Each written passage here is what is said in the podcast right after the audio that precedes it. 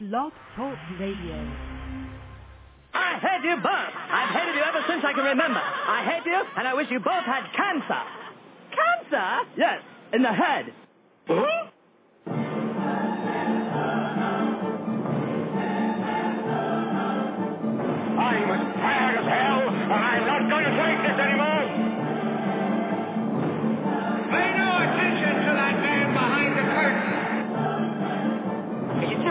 You telling me you built a time machine? Out of a DeLorean?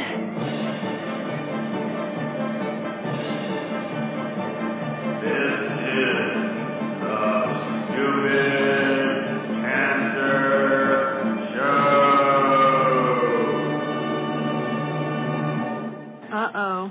Sounds like somebody's got a case of the Mondays.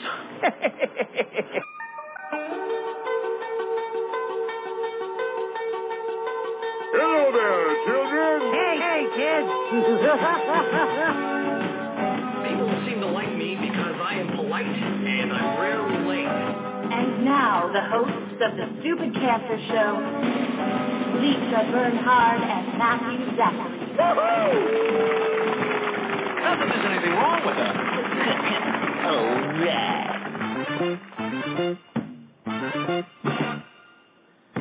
Monday, September 13th, and welcome to season 7 of the Stupid Cancer Show, the voice of young adults with cancer. I am Matthew Zachary, a 14-year young adult survivor of pediatric brain cancer. And I am Lisa Bernhard, a 15-year young adult breast cancer survivor, and we are your hosts for the Stupid Cancer Show. Got cancer under 40 sucks, huh? Well, get busy living, because the Stupid Cancer Show is here to change the world one chemo infusion at a time. Tonight's show, Showtime's The Big C.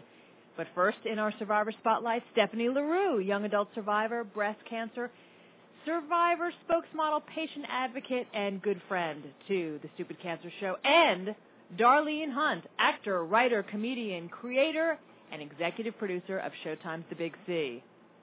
Uh, as a reminder, this broadcast is a production of the I'm Too Young for This Cancer Foundation online at i2y.com. We help young adults fight cancer every day and are bringing the cause of cancer under 40 to the national spotlight where it belongs because it's not okay that 70,000 young adults are diagnosed with cancer every year.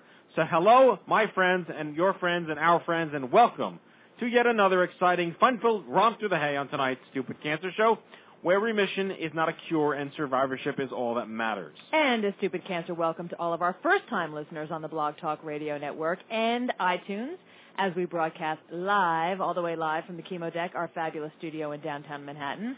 So now it's unfortunately time to uh, welcome our Chief Cancer Anarchist, VP of Grassroots Programming, uh, Mr. Jack Buford. Hello, Jack. Hello, Jack. Hi, but what, what do you mean, unfortunately? It's just a shame we keep finding the studio every week. You know why? Because there's food here. That's correct. Yes. And we leave crumbs on the ground. And without me, without me, the show wouldn't have 270,000 listens. 275. And as always, well, Oh, ah. we are anyway. jo- we are joined by our fabulous in spirit, not uh, here physically tonight, but in spirit we're joined by our fabulous broadcast production assistant, young adult survivor Amanda Freeman. And I'm sorry I cut off part of what are Jack's duties here tonight on the. Yeah, Stupid Jack, what are you Cancer doing Show. here, by the way? My duties? Yes. Stop it. Not my son's duties. What are your duties? D U T I E S, Miss Bernhard. So, well, Jack Thank went you. to college. No, he didn't. Jack went to high school. what are you going to do on the with the chat And the room?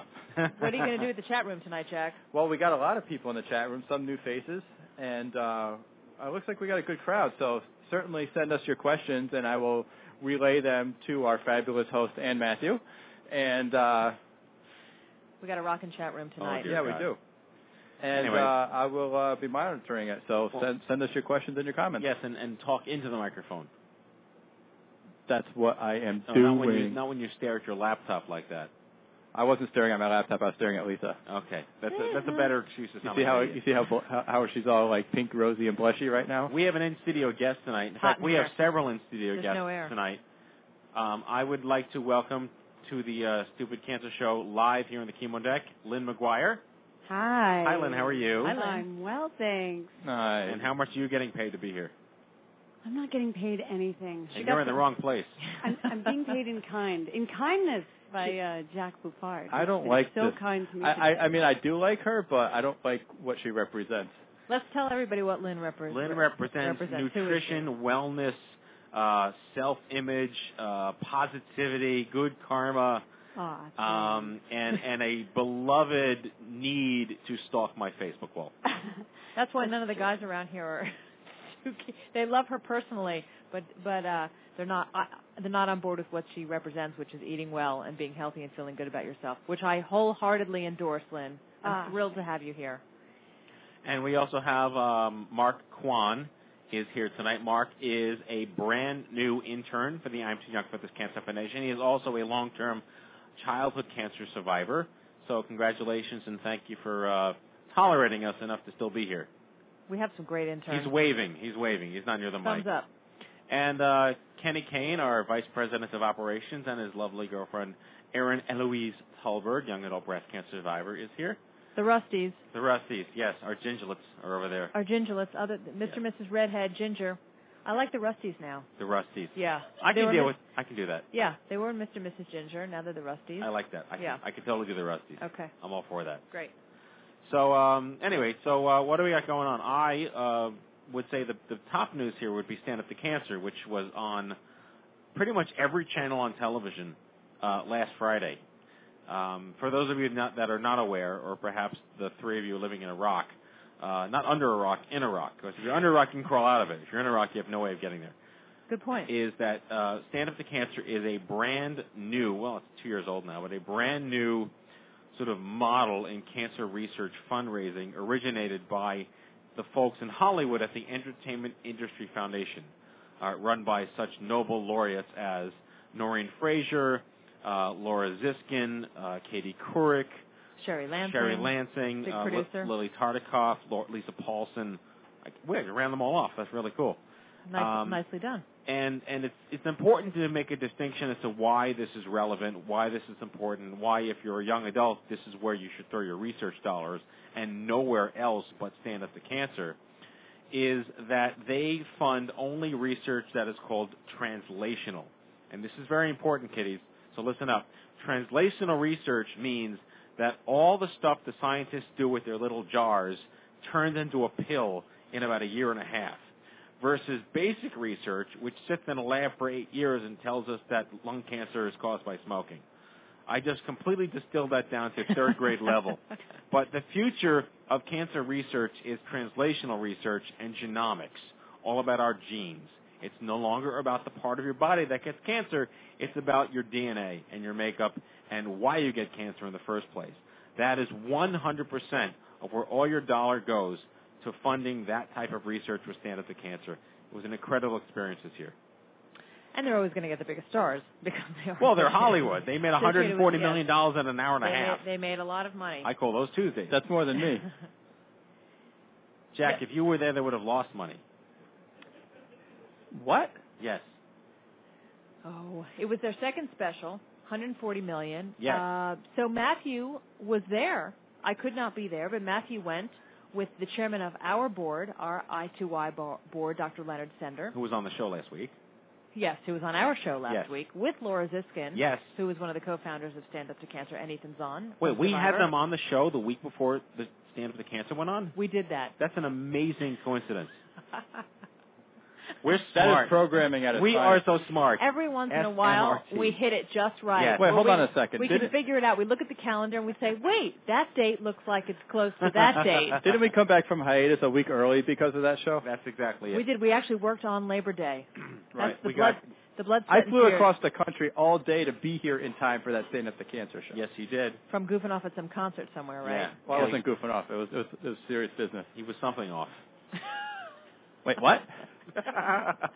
Oh dear. But anyway, like I- I'm, I'm, um, I love stars and celebrities. I'm, I'm one of those people that just totally digs them, and I know they're real people because I've met them. But I just love celebrities, and I got to meet some really cool people that I never met before, and uh, it was just fantastic. I met Dr. Oz, I met Sanjay Gupta, I met Stevie Wonder. I don't think he saw me, but I. Oh, shit! Matthew. I met Herbie Hancock. I met Jay Leno. That man is is is very big, very tall. He's a tall Does dude. he have a bigger man. head than Kenny Kane? He's a, yes, he does actually. He's a very large man. Um, I met uh, Seth MacFarlane of Family Guy fame, Yeah. and the only reason I met Seth MacFarlane is because I was chasing after Seth Rogen. I shouted the name Seth, but Seth Rogen didn't hear me, and Seth MacFarlane turned around. Well, but were you going after Rogen's weed or something? I was going after Rogan and his weed. Yes. Well, I've spent the past oh, what is it, twenty odd years of my life immersed in the celebrity world. You're desensitized. This doesn't bother you at all. Wait, hold on, Matt. Didn't you do a I'm- duet with Steve, uh, with uh, Neil Diamond at Stand Up to Cancer? No, that was Herbie Hancock. Oh, that's right. He wanted to. He loves Neil Diamond. I love Neil Diamond. We don't wanna I am publicize that. unabashedly unembarrassed Too much. to love Neil Diamond. Okay. Um, Cherry's a good song. Is that what it's just called? Cherry. He's got Cherry? The way to move me, Cherry. You've got the way to You've move got me. a way yeah, to yeah, move me. Yeah, yeah. that's a good one. I would cue that up, but I don't have. Uh, no, Or, that's, or as Lisa likes to sing to me, you've got to move away from me. Jackie. Uh, yeah. So I've no, but I I've met uh, Katie and uh, had the pleasure of being yeah, on Katie the, Couric. uh, being on the Lo- Today lovely Show with woman, her very a bunch smart. of times. Uh, lovely woman, and she's done a lot of good things when she was on the Today Show, and uh, now with the evening news talking about colon cancer, obviously with her Right, husband who died of colon cancer. Oh, you know what? I nearly tripped Brian Williams. nicely done. Yeah. Maybe I Did should his hair next move? year. next year, I, I I'll, I'll be there to make He's sure that tall. things don't He's happen, a tall guy. and that you get the right Seth Yes. ne- next year. Oh God, Seth Rogen, you're not listening, but if you were, please call me. But some good performances. Matthew and Dr. Sender were flashed on on the screen there for uh, a few seconds. We got to see you. Yay! 300 million people saw me for a nanosecond. I missed it. I I did. I, I I watched it, but I missed it. Dr. Sender's daughter took a picture of the television with her camera the moment he and I flashed up in the audience for the jib shot, and boom, we were there on Facebook. Funny. That's great. That we were we were very excited about that. We're going to get to our first uh, guest, and then we're going to come Yeah. back and we're going to talk to Lynn and all sorts of good stuff, and then we're going to get to our big guest. Alrighty. Eight, twelve. All right, in our Survivor Spotlight tonight is an old friend of mine who began modeling and acting while in college and then transitioned from playing indoor to beach volleyball and at the age of 30 was diagnosed with stage 4 metastatic breast cancer and given a fabulous one-year lifespan. Ain't that great? After choosing all this aggressive complementary and integrative therapy, she emerged as a vigilant activist, encouraging healthy lifestyle choices that include not eating with Jack eats.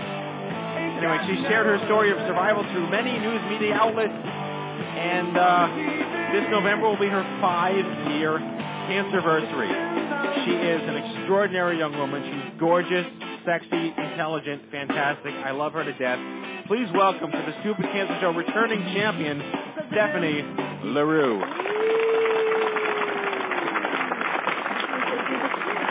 Hello, Stefanie. Hello, boys. Hey.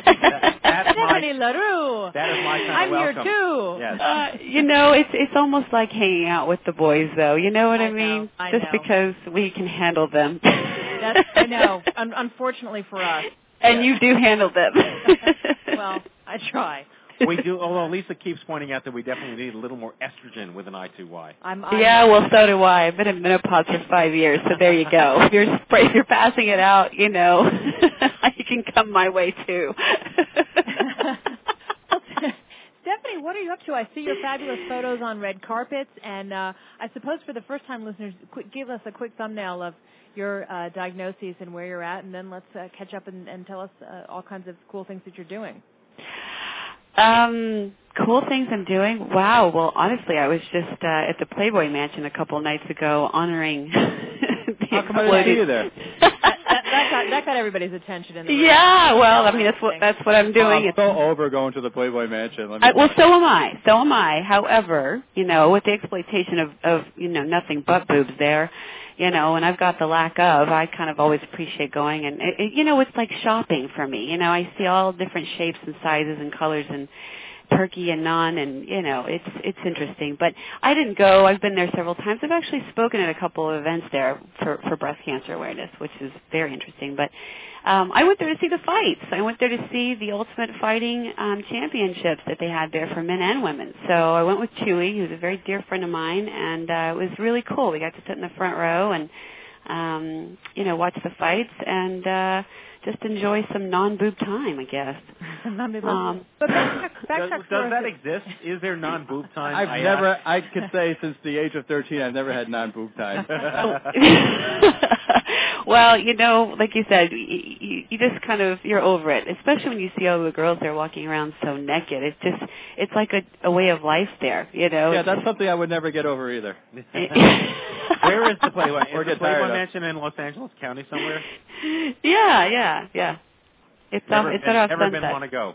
I'm your date next time, guaranteed. No. Okay, all right. But back back up for us a little bit, Stefanie. Tell us. So you're five years out now. Tell us folks again about your diagnosis. And what Um, you, well, your, your, your path. a broken record. You know, did I tell you about the diagnosis? Diagnosed at 30. You know, caught off guard. Initially misdiagnosed by three different doctors here in LA because they basically said I was too young at 30. I didn't have a family history. The profile of the lump in my breast was painful, so that meant that it also wasn't breast cancer. Right. Um, This is the and same thing to me. Right. If yeah, painful, you know, you don't fit the mold.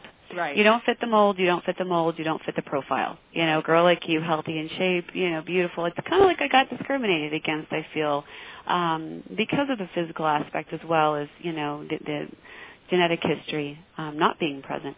But, you know, I, I went through treatment, chemosurgeries, radiation, physical therapy, um, uh lots of nausea uh and um survived and you know and it's been it's been a little difficult because uh you know a few months back um lost one of my best friends uh Kristen Martinez she passed Oh, away and right. Yes, uh I know. we were That diagnosed so six sad. weeks apart and Wow. uh with the same thing both stage 4 both to the spine and uh we met at the YSC conference um four and a half years Survival- ago Yeah, the Young Survival Coalition are good friends who we've yeah very yeah much, and they do good things for young women Yeah. under 40 f- with breast cancer. So yeah. Yeah, yeah, they hit on all the points of, you know, being young, trying to date, being single, infertility, menopause, you know, having kids, not having kids, all that stuff. So so yeah, they're a great organization. They they do amazing things for all of us, um, younger ones especially, you know, when it comes to being a woman. But it's just like what you guys are doing, you know. Um it's good work and it's good um you know, advocacy work for young people because we, you know, we have voices, we have bold voices and you know, it's I know for me I just do it because obviously I'm living and still journeying through it, but it's also for people like Kristen, you know, it sucks that she she she, she didn't get to celebrate her 5-year anniversary, you know. I have like this enormous guilt at times where I'm counting the days down, but I'm also scared shitless, but I'm also you know grateful to be alive and and I just try to remember that to celebrate all of their lives the ones that you know have not had the opportunity to to stick around and um for whatever reason just honor them you know Well just said. honor them yeah well it's it's you know it's about being humble and gracious for life you know and and living through that so I uh, I always try to honor them because you know they put up fights, you know, especially Kristen and so many other young women, so strong and, you know, living with life with, you know, full of balls and um just having no fear, you know, just speaking out on truth and reality and living an authentic life. That's just I try to do that every day and help others, you know, because I had plenty of people help me get to where I am now, so so yeah, thankful for that. Playboy Mansion, been to a couple concerts. David Gray, Ray, LaMontagne at the Greek Theater, saw the Kings of Leon.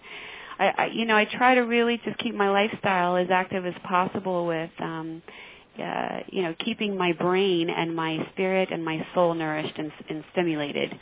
Um, I wish I could say the same for the physical aspect of it, but I've been a little lacking there. So, you know, you were talking about earlier um uh some of the things that just you know you got to keep you got to keep going with your life and and doing things like stand up to cancer is the people that you get to meet and the people that you want to meet and you're so determined you know to uh, work on some bigger projects with certain folks and so I just I have that that goal set as well in my mind. It's just to wake up every day with anticipation um with grace and uh with an enthusiasm that you know hey I got to wake up today. Now what am I going to do about it you know? So one of the things, which I'm so pissed that my Dallas Cowboys lost yesterday, being a Texas girl moving here, here to LA from Dallas, I couldn't be more depressed or or disappointed and in you know not just Romo but the whole team. But this year we are hosting the Super Bowl in Dallas at the new stadium, and my goal, like you were talking about with Seth earlier, Matthew, is is to go to that game. I don't care what I got to do, I'm going. to go to go to the Super Bowl. Yeah, it's, in, it's at the new stadium in Dallas. So Yeah. I'm going. I'm going back home somehow. If I have to hitchhike the whole way back and do do a you know a couple of sneaky things to get in, I'm going to that game. So Well, right, well, right on. Stefanie, Yeah. tell, tell us more about your. So you go, you you speak at various events, and uh, you work at a you work at a hedge fund. Is that right? Tell us kind of more about your life and. Uh, Oh, I manage a couple of people's portfolios in real estate. Okay. I've been in real estate for, gosh, many years. I got my license back in Texas years ago, um, and uh, have just always had a very kind of you know business savvy mindset um, with business and real estate. So when I came I out can here, actually attest to that. She she is actually very smart. well, we, Thanks, we, Matthew. we picked we picked that Oh, up already. You're a good company tonight. it's about, it's about time you come on board. Um, no, I just, I, you know, I, I enjoy business, but I also enjoy the entertainment industry. I've been in it forever, and um, you know, I, I, my passion is to work on some more, you know, strategically focused things in, in the entertainment industry. Um, but it, Like, it like also what? Fill, fill us in. well, working on a screenplay and working on a book, it's just the same things. You know, it's all it's to reach the masses through media and, you know, to cap- capture their attention, especially young Hollywood and my clear focus of being young women. Um, but it's also the comedy and the humorous side, you know, it's you know, how can you kind of play it up to make it more interesting? you know, lighthearted at times, but real, real and raw and gritty and dirty at times and funny as shit at other times and you know, just just to come across as, as the most authentic way that you can to where it connects with people. They you know, connect, they bond, they relate, they share, they cry, they laugh, they pee their pants. You know, it's just taking people Well, on a roller coaster ride. uh, in case you're really bored, uh, we are doing the Cancer Palooza event again this December, and we'd love to have you on board again. Oh, I'd love to. Yeah, absolutely. I wouldn't miss it. Wouldn't miss it. Free red wine? Hell no. so for, our for our listeners out there, Cancer Palooza is a program that we put on uh, once a year in Los Angeles at the end of the year. Uh, that is basically an artist showcase of bands who have been affected by cancer. And I think this year we're going after some high high profile uh, talent. So Stefanie, I'm sure your your personal talents will come in handy, and I'm sure that uh, Stacy would love to reconnect with you about that.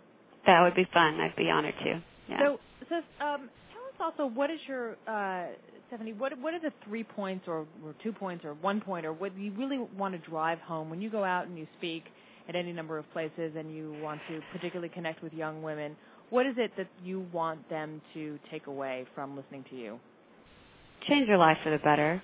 You know, it, it cancer sucks, as we all know, especially when you're diagnosed at such a young age, and it sucks for anybody. But you just deal with very different issues when you're a younger person in, in the community, and um, you know, just change, make make lifestyle changes that are better for you, that make you happy, because you know the journey of cancer is not fun through the treatments. It's not fun. It makes you sick and it makes you depressed at times. But it is truly about, you know, what I personally feel, what you bring into your life. Um, on a side note, that can really change your whole mental outlook and, and attitude about it, because the mind is such a powerful tool. Some people are never, you know, they never wake up to how to use it. You know, some of us do. My crystal clear, eco-friendly light bulb went off. I, I get it now. You know, I, I figured out what I'm supposed to do. So, you know, it's that it's just that thing of um, you know, be bold, be brave, be courageous, check off your bucket list, make your list in the first place and actually start doing it, you know, change your diet and nutrition, healthy lifestyle, eating, meditation, yoga, kundalini, um, you know, all kinds of things. For me, it's you know, taking my dogs to the to the dog park, you know, and, and rescuing more dogs that I can to to nurture them and love them. It's just include whatever in your lifestyle, you know, um, that makes you feel good. Less stress, more sex, you know, just a a, a new way of living kind of But fun. I have That's- twins. What was that again? well, you know, you had to do something to get those, especially two of them at the same time. Boy, you're potent. can we can we use that as our next T-shirt? By the way, less stress, more sex. yeah, well, that's my We motto. can, we can attribute that even to if you. even if it's with yourself, I mean, in a healthy way. Honestly, you know, I do a lot of speaking about that to women's Jack groups. is perked up. Well, see, I'm concerned because some of us are stressed out looking for sex. well, God bless you. Well, that's what I'm saying. You know, if you don't have a partner, then you need to learn how to have sex with yourself, and you know, include everything you know that uh, can help get you there, and and into Yeah, your it's always fun the time. couch cushions. Oh Jesus Christ! I'm never coming to your house sitting on your couch. What'd you say? Jack has two cats, and we got a wrap. But I just wanted to to. to what the hell? I didn't even get a chance to defend myself. Not I think all. I just I think I just threw up in my mouth. Yeah, that's okay. But um, I I look forward to seeing you again. I miss you. I love you, and you know that. yeah, I miss and I you look too. forward to meeting you in person. Yeah. No. Or another another chick who can hang with the guys. Yeah. Oh, absolutely. She, she can hang. we have She's a lot of notes to compare. They like their balls busted. She's a good oh, hugger. Oh, yeah. I'll tell you that. She's a very good hugger. You can tell a lot by someone who can hug. Yep. Well, you know what? The Big C, I, I'm so glad you guys are having them on. I can't wait to listen to the interview after this. You know, the Big C stands for something very different for me, though. You know how I live my life, Matthew. Yes. Orgasmically. So Big C is all about the big cum. Wow. And on that note, we're really going out with a bang. Okay. We are? All right, Stefanie, you take care of yourself. We love Thank you, Stefanie. We'll do. Love you guys too. It's always All right, fun. Stefanie LaRue. Oh dear God, that just gets one of these.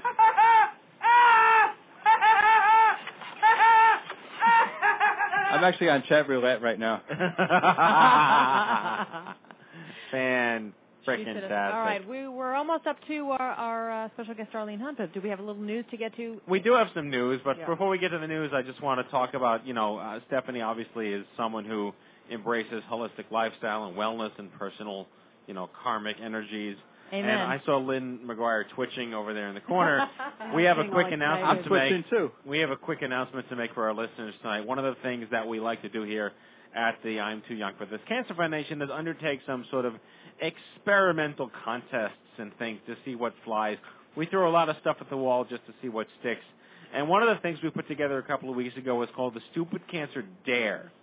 And uh, it was a little experiment to see if we can get our community out there to raise uh, just a little bit of money for us by daring Jack Buffard, Kenny Kane, and our uh, chief of the Young Adult Leadership Cabinet, Aaron Spicer, to do something stupid for money. So it originally started with, you know, dressing up like Disney princesses and walking through Times Square. One of them was like run up the steps of the Empire State Building. But one Lynn McGuire decided that she's going to impart, bestow, and inculcate our generation with the need for a healthy lifestyle. That's right. So, Lynn, tell Okay, us so I'm going to do the news now. What was the dare, Lynn?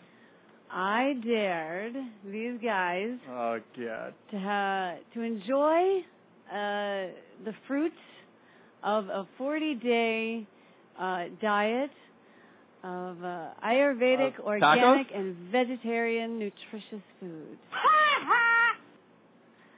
Yeah. And it looks About like that. and tonight is the last night of the dare. So if you would like to see Jack Buffard actually need to uh eat healthy and stop eating tacos, then for sure, by all means, please go to Kenny. What's the uh I got it right here. what? Why would you go across the room to someone who doesn't have a microphone? Read the damn URL. mydunktank.com slash stupid cancer. okay, mydunktank.com slash stupid cancer. And it runs until midnight Eastern time tonight. And I am begging everybody out there to vote for anything but the 40 day vegetarian No, diet. I'm against that very quickly because the females in this room know what's what, know what's down, know what's happening, know what the right thing to do is.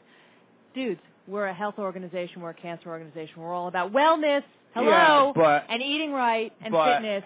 Come Look on, what no but. Stefanie No, there's said. no Did she but. not have There's any just I no but. effect on you? Come on, you guys. Did Uh, change your life for the All right, better? Jack. We gotta we, we gotta get to the news quickly because we got our big guest Darlene Hunt. Are we doing the news? She's she's awaiting. Okay. I got I got like three quick things that I can do. Real All right. Hello, all right, now let's I'm just get Kent through and this is Eye on Cancer. Just the facts, ma'am.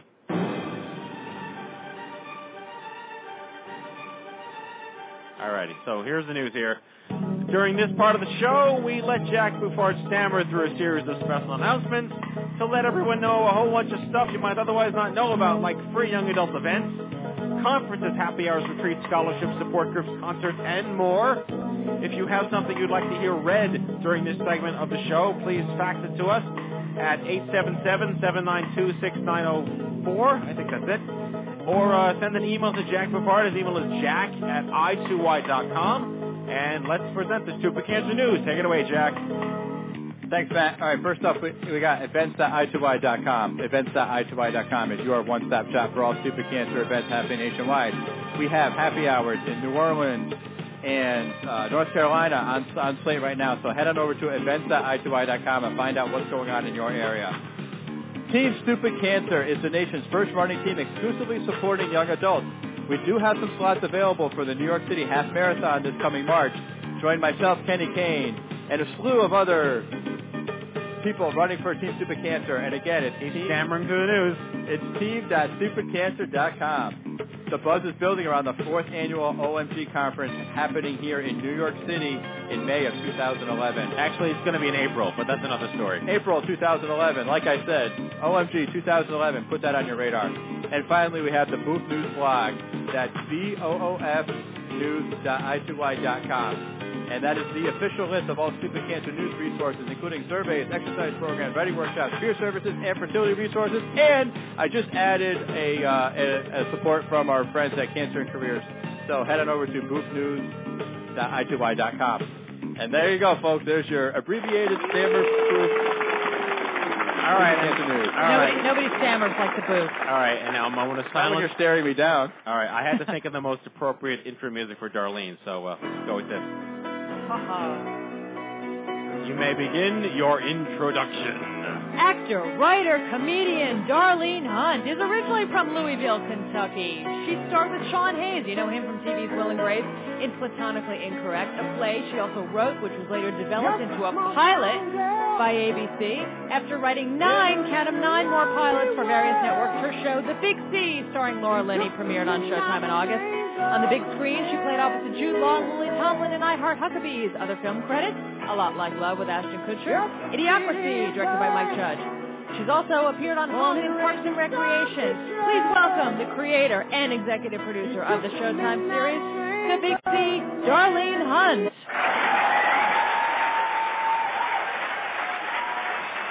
Hello, Darlene. Hello, Darlene. Guys, I'm ter- I'm terrified to speak after that intro. I feel like I I feel like I can't top my own intro. They're on their feet here in the studio. Well, we made it all up, so you know you. You're, Exactly. I'm trying to write down the information. Like, what did I do? What this did is I? what you did. Yes. These are all your Um, accomplishments. Yes, you. I want you. I want you to to uh, live in my house and celebrate me like that every day. But Okay. thank you, thank you. We could, we could just you could just hit the button on that recorded vi- version. You could wake up to it on your alarm or something. if you have like morning. a like an outhouse like Kato Kaelin, Jack would move out there in a second. I would. oh, she, we, we have even. I wish. I wish we're. I moved to the Playboy Mansion with Stephanie. Oh, That's not a quiet you. Let me be clear. We're about to start a remodel because we only have one bathroom in my house. I have very little to offer you. Are you going to dig up your front yard and put in a pool?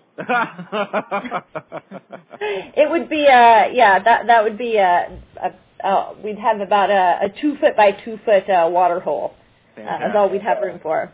Dar- uh, Darlene, we, we've got so many questions for you, and questions are going to come in from the chat room or two. But I've got to say, first of all, from the, somebody who's, who covers entertainment from the creative angle, way to write a show to back yourself into a corner where your lead ca- your lead character is gonna kick it. How about that? How about that? What's up with Hey, you know what, Lisa? You know what, Lisa? That's life. Yeah. That's life. oh yeah. Um, yeah, I know. Um, a little, uh, a, a, a little crazy. A lot of people had a question of how we're going to do that, but um, you know, our um, we're going to try to slow down time on the series so that every season's a season, which seems to take me ten minutes to explain. But the idea being like. Um, you know, we make a big deal in the pilot about it being the first day of summer. So during the this current TV season that we're in, we're really go- only going to explore the summer of Kathy's life, and then a year from now, and hopefully we come back for season two, that'll just be fall. So, um, so you know, in what would amount to say six TV seasons, we'd really only be covering 18 months of Kathy's life. Get it? So what Yeah. you should really call the show 365. I guess I don't know. It's, like, I'm exhausted. It's like, plus the show 24 is like you know, never mind. Oh, really oh, I bad. gotcha. Really Yeah, bad. that, that was too much Terrible. for everybody's brain. I, I, my brain went too, too much three leaps for, ahead of yeah, this yes. is too much for all of us. Well, I got to tell you, I I watched uh I watched the sh- I watched all the episodes, and I think it's a great show. Clearly, there are a lot of questions, and we look at this show through a very different lens than the average uh, viewer out there. Um, the advocacy world uh, it always likes it when cancer tends to move more towards the mainstream, and the general public may or may not get as accurate um, you know, a sense of what really happens, but it gets destigmatized. It gets people talking. It's not something that's hushed up in the corner anymore. And I see this more and more frequently as a trend in, in mainstream media and Hollywood and television and film that, you know, cancer is now something that we not just can talk about, but it's sort of okay to present in the living rooms. It, it, were you aware of that when you were planning this? Um, you know, I'm not a cancer survivor myself, so I wasn't um, completely aware of sort of the cancer communities. Uh, I mean, what an amazing community it is.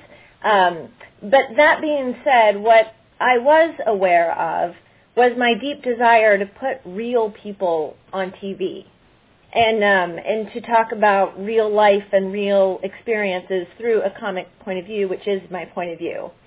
Um, so so that you know, I, I uh, my husband reminded me. I, I wrote a, a pilot a, a couple of years ago that had a character in there with a prosthetic hand, and I I met someone with a prosthetic hand, and and this character, you know, he had had injury as a child. He had a prosthetic hand, and uh, it wasn't what the entire show was about at all, but was it was just a part of this, you know, this person, and this character, and uh, and right before um, the the script was about to you know go up to the the president of the of the network um, to read. They said, um, you know, just one last thought. Does he have to have a prosthetic hand? And I was like, you know what? Everybody's got something. Everybody's got something. Like, why does everyone on TV have to just sort of have a, a be be beautiful and healthy and and everything going their way, and they're just sort of worried about about their next you know relationship. So I, I always like digging a little deeper, and um, and that's my story of the guy with the prosthetic hand. Oh. And Darlene, tell us, I'm sure you I'm sure you fielded this question a lot, but the decision to have Laura Linney's character not disclose that she's uh, given basically, as you set it up, maybe a year, 18 months, five years max to live, that she's living with this terminal illness. It's positioned on the show that she doesn't want to tell any of her intimates because she kind of doesn't feel that they can handle it. Tell us about that decision. And, and the second part of that is, you know, a lot of folks just asking, playing devil's advocate is, is that something that, you know, is that message something that should be sent out there, you know, for folks um, who may have the disease or other family members that, um, you know, to, to present to folks that perhaps they should keep it inside for whatever reason? Um, well, I don't. Uh, I don't know that. For, uh, for me, it's okay if you don't think that that's a good idea. You know what I mean? Like, Yeah. I, I don't. She, um, she's not meant to be uh, sort of a poster child of of how how to do something correctly. So if you think that that's or if, if someone were to watch that and think that that was a bad idea and that they would never do that, then that's um, to me. I like the fact that they're they're thinking about the question. Right. Um, so uh, I, I didn't uh, have her make that decision because I thought it was the best one, but I thought it was an interesting, uh, an interesting decision for someone to make. And her specifically, I think, is someone who just wants to kind of get right with herself. Um, I think there's a lot of reasons that she keeps it a secret, and not just because she doesn't feel like other people can handle it, but I, I think that um, that she's just not she just wants to keep it for herself for a little while and, and have have this cancer sort of be her own. And um I, I had lunch with a, a a cancer survivor that I met through a friend when I was writing the pilot and, and he was telling me about when he first got diagnosed and how he didn't want to tell anyone right away and he was uh he had all these feelings of embarrassment like he was kind of embarrassed and Sure, ashamed sure. almost Absolutely, yeah. which I, I mean, I was blown away by that. I thought it was so interesting, and then I started doing some research online, and I found out it wasn't so uncommon for people not to divulge um, their diagnosis um, right away or to certain people.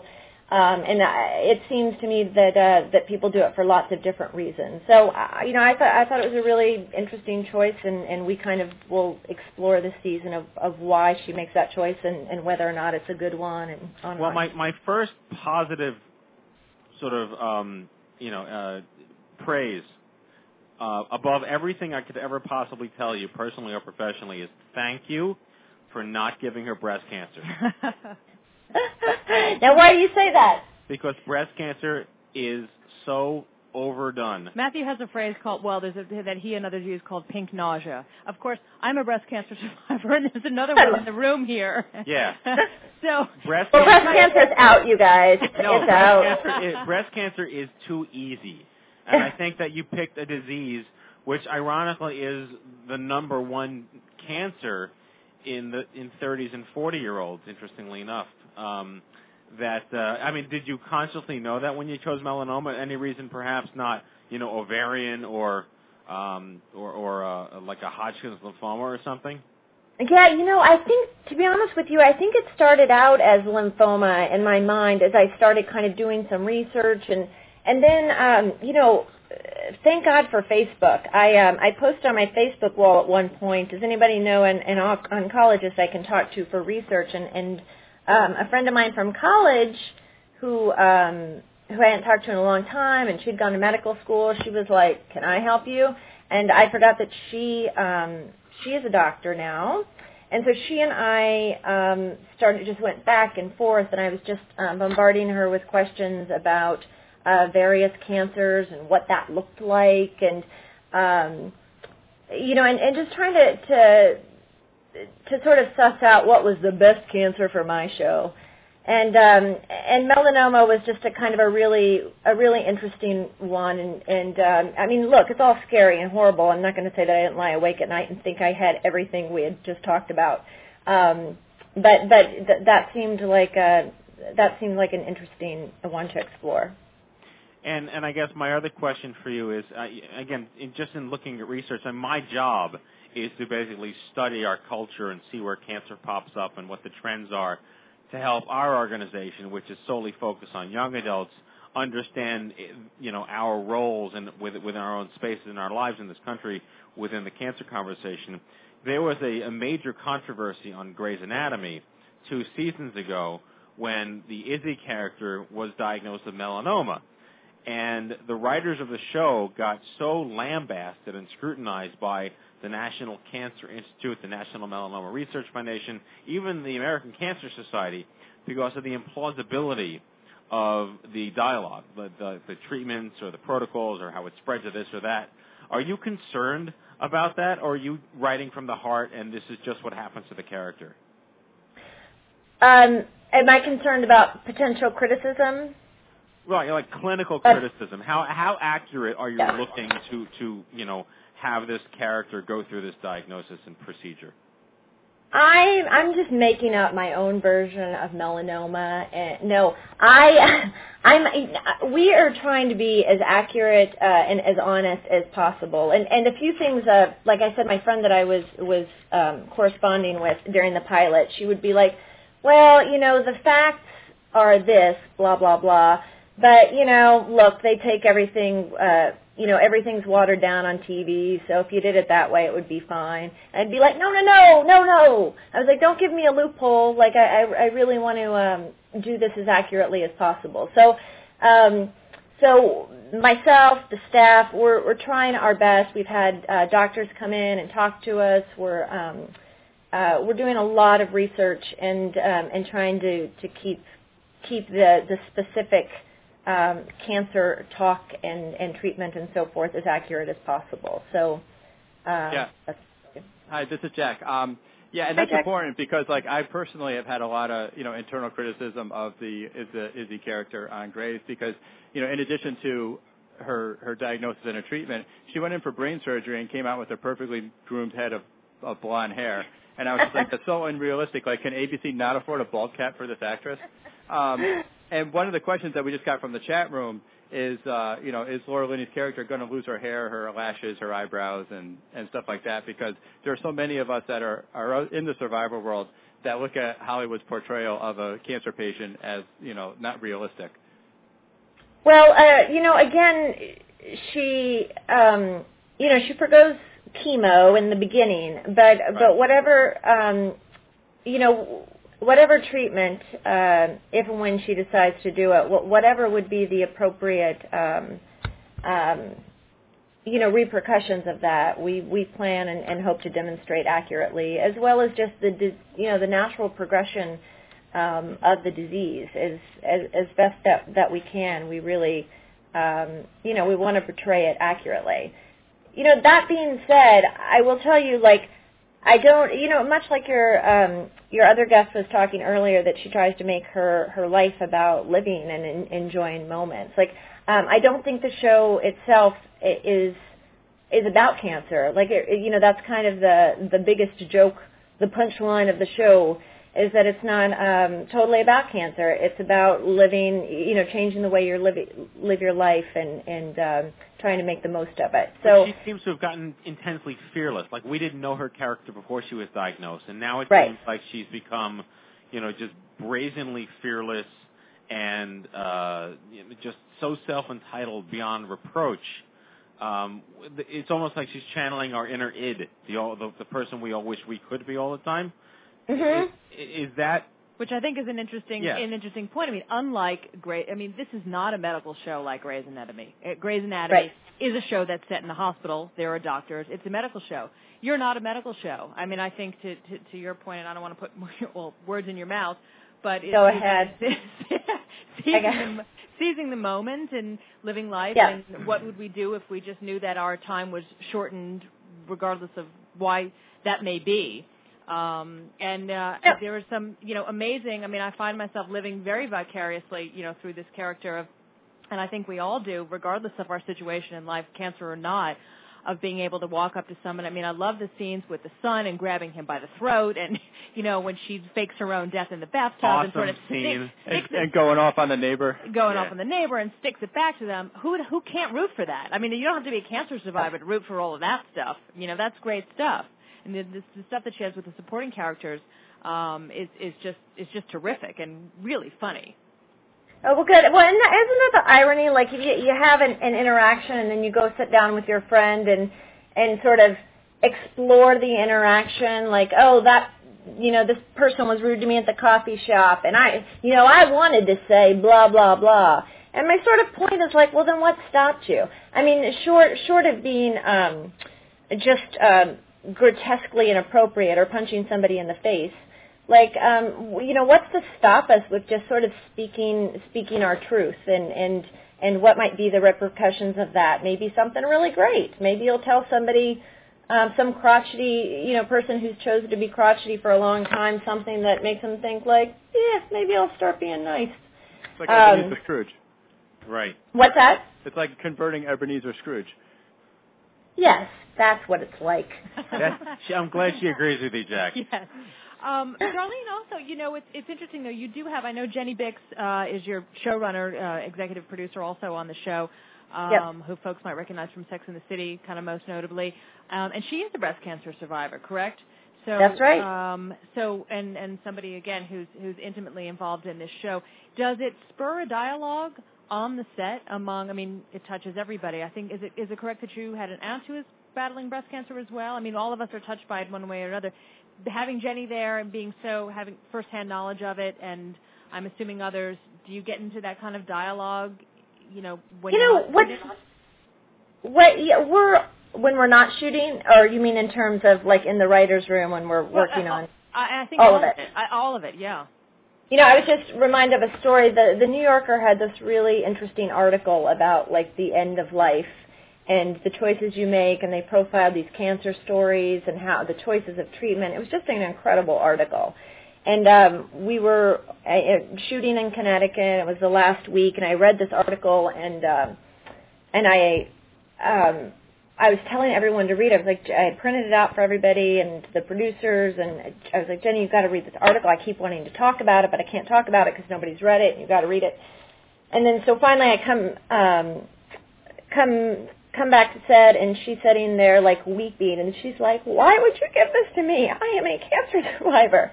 I was like, "I was crying too, and I'm not a survivor."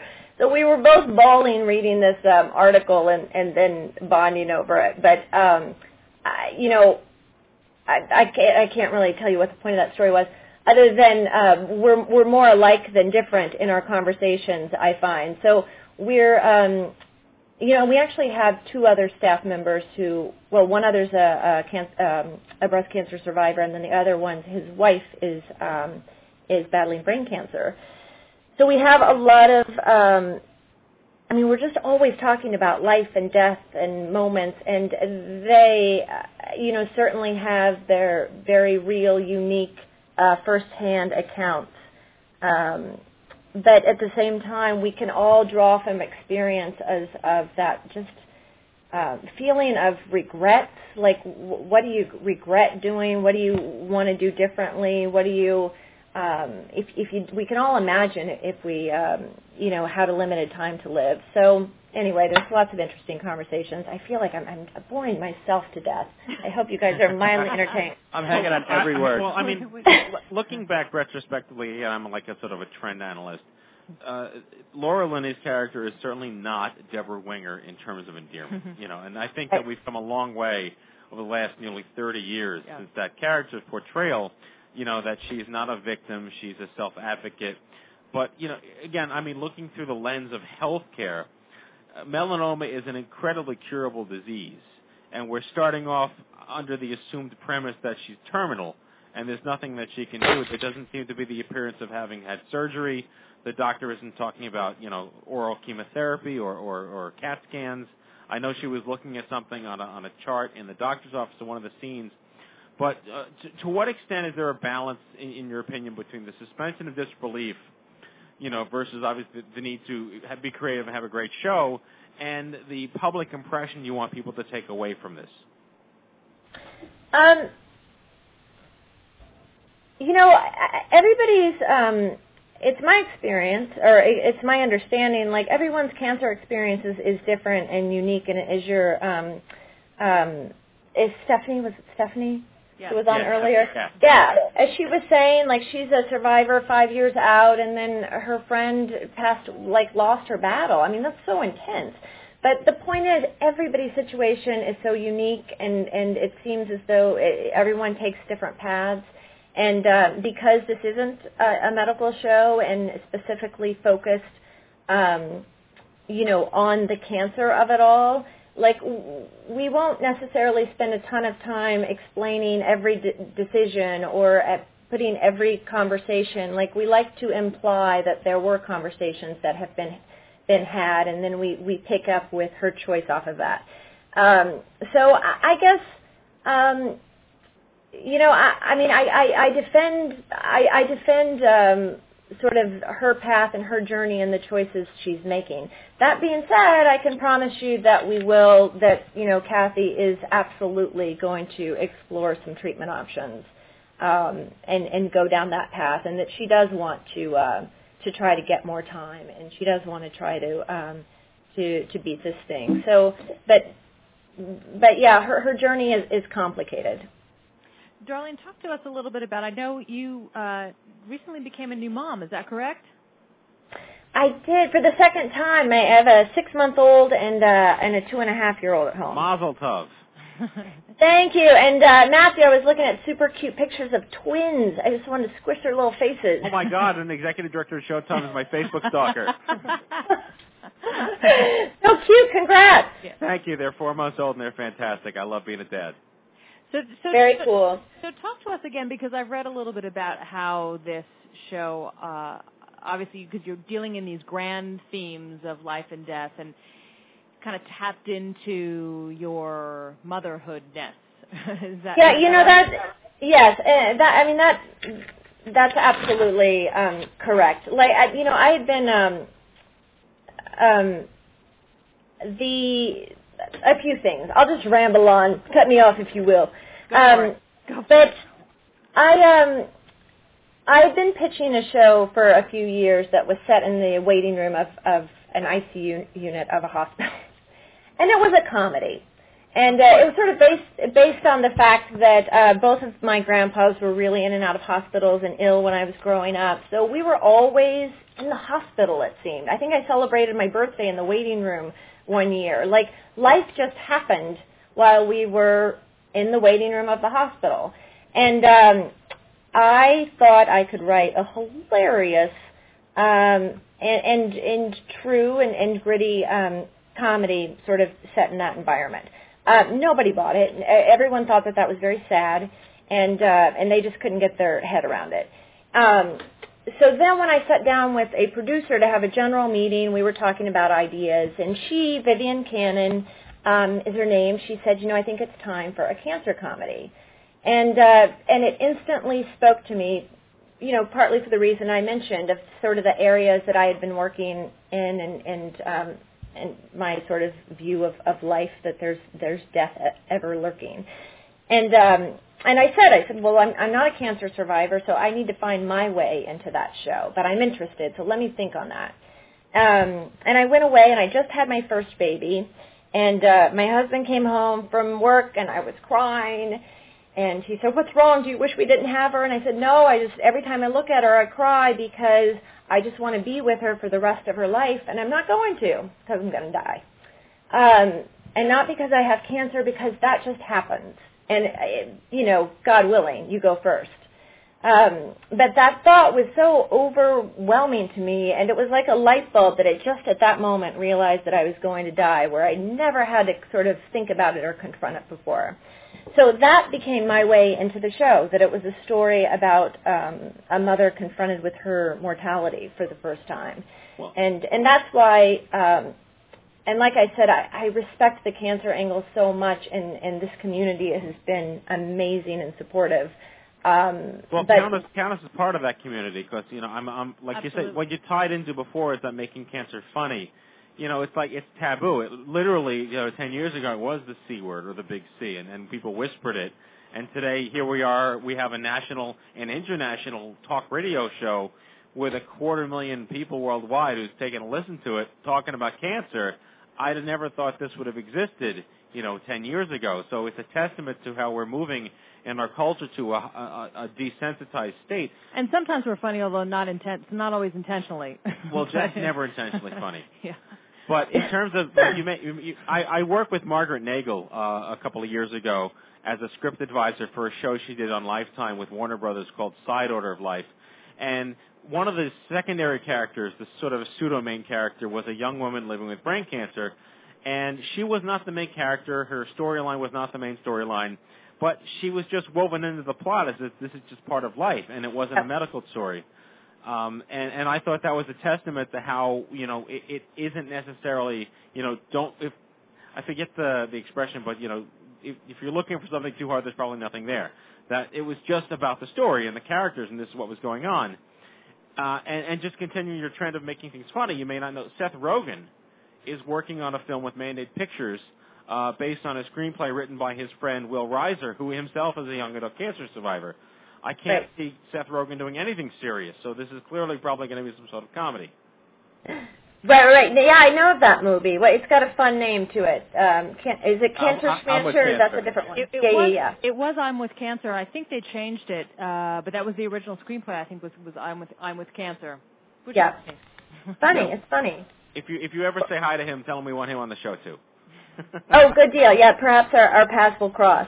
Fantastic. Um, so the, the but I think you know people with the. Oh no, go. Is there a question? Bring it I was on. just saying, the question that I've gotten asked the most of all these people is, what's the deal with her being a smoker? Was that a conscious choice, or did that just fall into play as you were developing the character? You know, it just fell into play. I mean, I, I, think a lot of it is with the. Again, they're not. They don't have to be great choices. you know, um, but I because I think she's a little bit angry too, and um, and so I think she's smoking a little bit out of like fuck this, I'm angry, and um, and so I'll just you know I, I try to I, I tried the clean living and I still got screwed by cancer. So Right. screw it. Um, light me up. Um, and and so I, you know, like I said, I don't want it to be like clean and nicey nice. I I, I want to ha- play some of those moments, and I, I I like it. I mean, I like exploring like what would you do if you found out you had a limited amount of time, and uh, some of it can be bizarre. I mean, it, even just the fact of when she says I I, I want to eat desserts and liquor, I know for myself like. Good Oh, God, yeah. I would just stop worrying about what I'm eating. I don't and need I cancer there's to feel that way though. Yeah, this, this, this group, this group, desserts and liquors, is not. As you know, we brought up the smoking, That's but we, we did not bring up the desserts and liquors for a reason because everybody's on board with that here.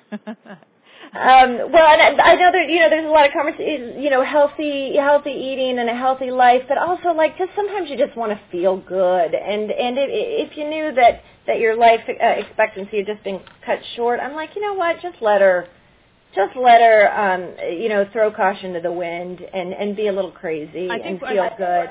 Yeah, I think many many of us have have been there or know someone who has. I mean, a lot of the themes that you mentioned, embarrassment. I went through that as a breast cancer patient at 29. I had horrible embarrassment at it, you know, at, at the beginning, and I think that's something that our young adult community can relate to. I had a friend in college who had testicular cancer who lived in the eco house and did ate nothing but vegan, and then got Ugh. cancer and said, "Screw it, all bets are off. Give me a big juicy steak." You know, so Yeah, exactly. that's uh, I can totally relate to that. I have to also ask you about your star. I mean, one of the great things I love, and and uh, I love the folks over at uh, Showtime, Jackie and Faye, and all the good folks that I've Mhm. worked with over there for years. Um, uh, you, what a fantastic! First of all, the PR on this show. You've been everywhere, which is amazing. Uh, the events uh, are were just all over the place. Your your ads, uh, Laura Linney on the cover of uh, New York Times Magazine. Um, I know. be- If we if we fail, we can't say Showtime didn't push us. That that's sort of a that's sort of a party line. If you have a show fail, you're like, well, you know what? They didn't promote us. That's right. They, they they had your back on this one big time. Right, right. but uh so she so Laura Linney though, who's just so hot right now, just talk to her um and obviously our audience knows her well. Talk to us about her embracing this role. What does she bring to it? Did she add sort of her own nuances to it as well? Uh, talk to us about Laura.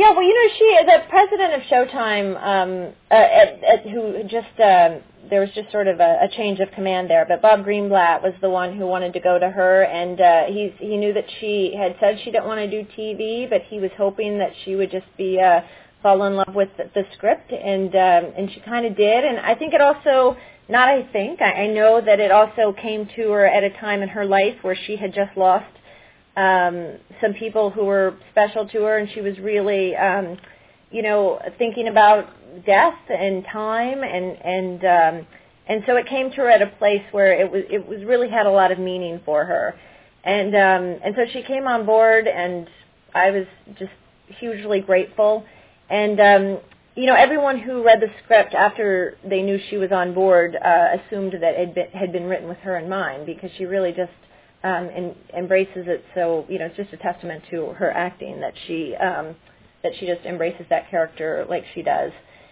And And her um, I was just going to say, yeah. her mother was a, a, a cancer nurse at Sloan Kettering, I believe. Is that right? yeah, that's right. And uh, yeah, she was on set recently and um, and came and is was is also like really, you know, thinks the material and getting um, you know this idea of just this this topic out there is is pretty great. Um, and she's just, you know, she's just amazing. She's really sincere um, ab- about this, and and you know, really wants, I don't know, just really wants people to uh, to to watch the show and to to think about it and to to kind of make a difference. Um, and she's been really great. Well, I mean, like I said, it, we, if you had told me 10 years ago we'd be having a, a, an international radio show just talking about cancer in a humorous light, and that there were there was a, show on cable that was all about this, and we're poking a stick at it, and we're the very fact that we're having this conversation, you've created a dialogue that didn't exist, and that's the most meaningful part of all of this that we have to take away. So people are going to be talking about this, and, and, and any conversation is better than none. But I have one very specific thing to thank you for. Uh, if you've done nothing in your career, uh, the nonfiction work Idiocracy could quite possibly be the greatest film ever made. you know, you're not the only person who's brought that up in an interview, and um, it's got this little cult following. I mean, it never even got a real release, but but people who sort of stumble across it really uh, really love it, and and I agree. I think it's just really smart in like the goofiest, dumbest way. It reminds me, my my friend tells me that. um I'm the smartest dumb person she knows, or maybe I'm the dumbest smart person. See, that's how dumb I am. I can never get it right. um, but it's, uh, it's nonfiction. People don't seem to understand that, that it's got electrolytes and it's nonfiction. it's a good movie. Go out Great and movie. see it. Yeah. Yeah. So uh, uh, thank you so much for your time. We really are uh, very respectful of it. We know how busy you are, but this has been fantastic. We love the show. Hey, thank and you. Uh, come back and see us again. Yeah, you guys have made me feel really good. I really appreciate it, and I and I, and I hope I do you proud with the show. And um, and thanks. And I, I'd be a bad executive director and founder and cancer survivor if I didn't offer my personal services and that of our organizations to help you along the path. Should you have any questions or needs or want to get in touch with anybody to help you sculpt the show? But mostly Well, we'll, we- just, laugh, we'll just laugh a lot. Okay, well, fair enough, and uh, we might take you up on that because, like I said, we're we're reaching out to a lot of places to make this thing happen. So, thank you. All right. Thank, Thank you, you. so much. Darlene, Darlene Hunt, Hunt. everybody. Bye. Bye. Thank you. That was fantastic. That was great. That was fantastic. Good lady. And it is. It's such a good show too. I don't even like the It word really lady. is. No, I think the writing is great. Um, I, I think Laura Linney can do no wrong in my eyes. Terrific. a And the, the, the, the supporting characters on the show and her interaction with Oliver them Platt. too. yeah, Oliver Platt can also do no wrong. I love a Oliver. Platt. And Gabby from Precious. Come on. Yeah. Gabourey Sidibe. Losing the weight. She's fantastic. How funny, you know, thinking about like, you know, uh Laura Linney's character's anger and everything. Yeah.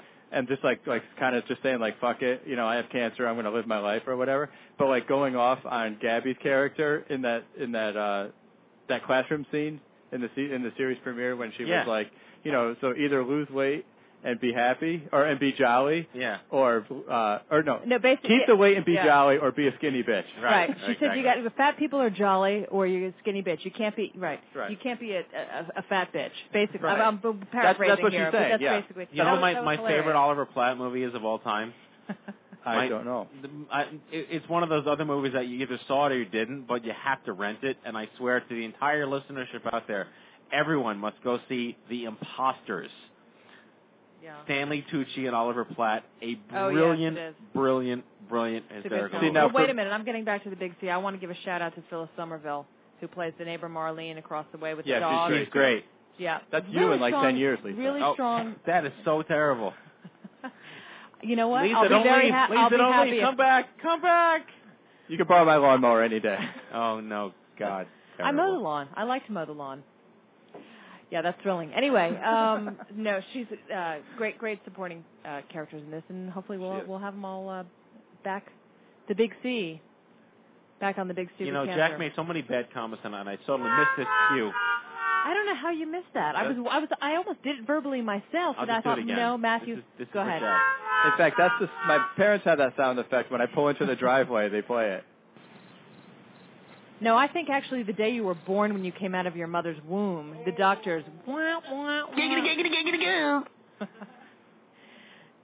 All right. All right, Are we done? we're done. This show so. was a complete train wreck. And there goes our studio audience. This ever moment is brought to you All right. by Everman Angels. I'm having Be well, number one. way one. too much fun with the sound cues right now. Give it a rest, Matt. Yeah. All right. All right, folks. Now it is time for our closing sequence. Prepare to activate. Uh, I hear there's rumors on the uh, internets. You ever seen a grown man naked? And so, to all of you, a fond farewell. Hooray! I'm helping. You are a meathead. Oh, Magoo, you've done it again. That was so terrible, I think you gave me cancer. All right, folks. That's tonight's show, our 148th broadcast. We hope you had as much fun as we did poking a stick at stupid cancer.